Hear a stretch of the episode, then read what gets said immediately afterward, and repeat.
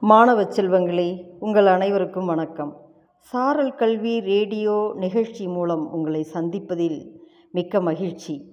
பாப்பிரெட்டிப்பட்டி தொடக்கப்பள்ளி ஆசிரியை கலையரசி உங்கள் சிந்தனையை தூண்டுவதற்கு ஒரு சிறு கதை அருமையான அற்புதமான கதை. மிகப்பெரிய ஞானி ஷஷான் மரணத் தருவாயில் இருந்தபோது அவரிடம் சிலர் உங்களது குரு யார் என்று கேட்கிறார்கள். ஏனென்றால் அவர் பெரிய ஞானி இன்னும் சற்று நேரத்தில் இறந்து விடுவாரோ என்று மக்கள் அவரை சூழ்ந்து இருக்கிறார்கள் அவருடைய உறவினர்கள் எல்லாம். அவர்கள் கேட்கிறார்கள் இவர் பெரிய ஞானியாக இருந்தாரே இவருக்கு யாரெல்லாம் குருவாக இருந்திருப்பார்கள்? இவர் எப்படி ஞானியானார்? இந்த கடைசி நேரத்தில் கேட்டு தெரிந்து கொள்ளலாம் என்ற எண்ணத்தில் கேட்கிறார்கள். உங்களது குரு யார்? என்று. அதற்கு ஷஷான் கூறுகிறார் ஆயிரக்கணக்கான குருமார்கள் எனக்கு உண்டு. அவர்களது பெயர்களை எல்லாம் நான் கூற வேண்டுமெனில் காலம் போதாது.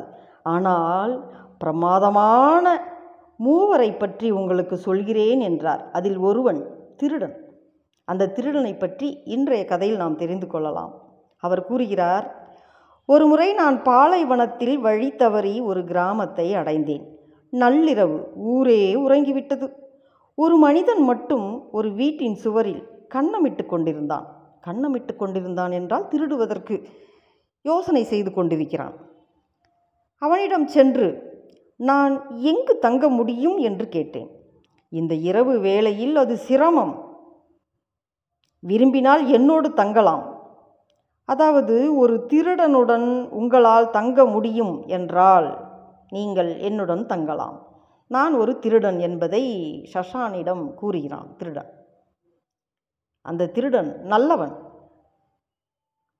இதை சஷான் சொல்கிறார் திருடன் நல்லவன் நான் அவனுடன் ஒரு மாதம் தங்கினேன்.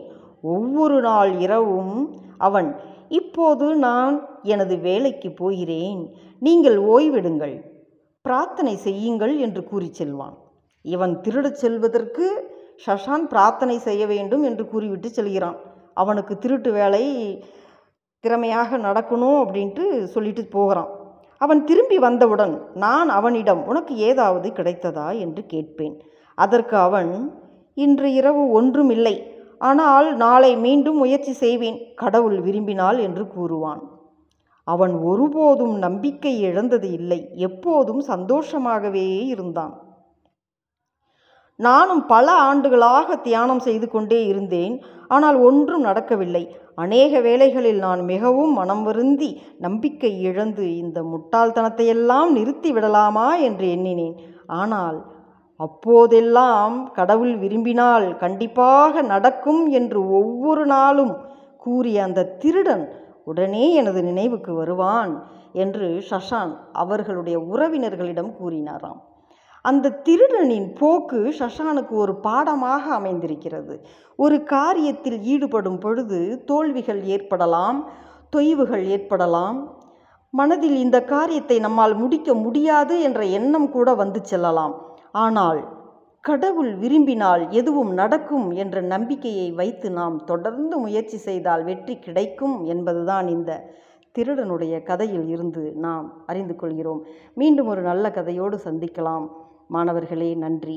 வணக்கம்.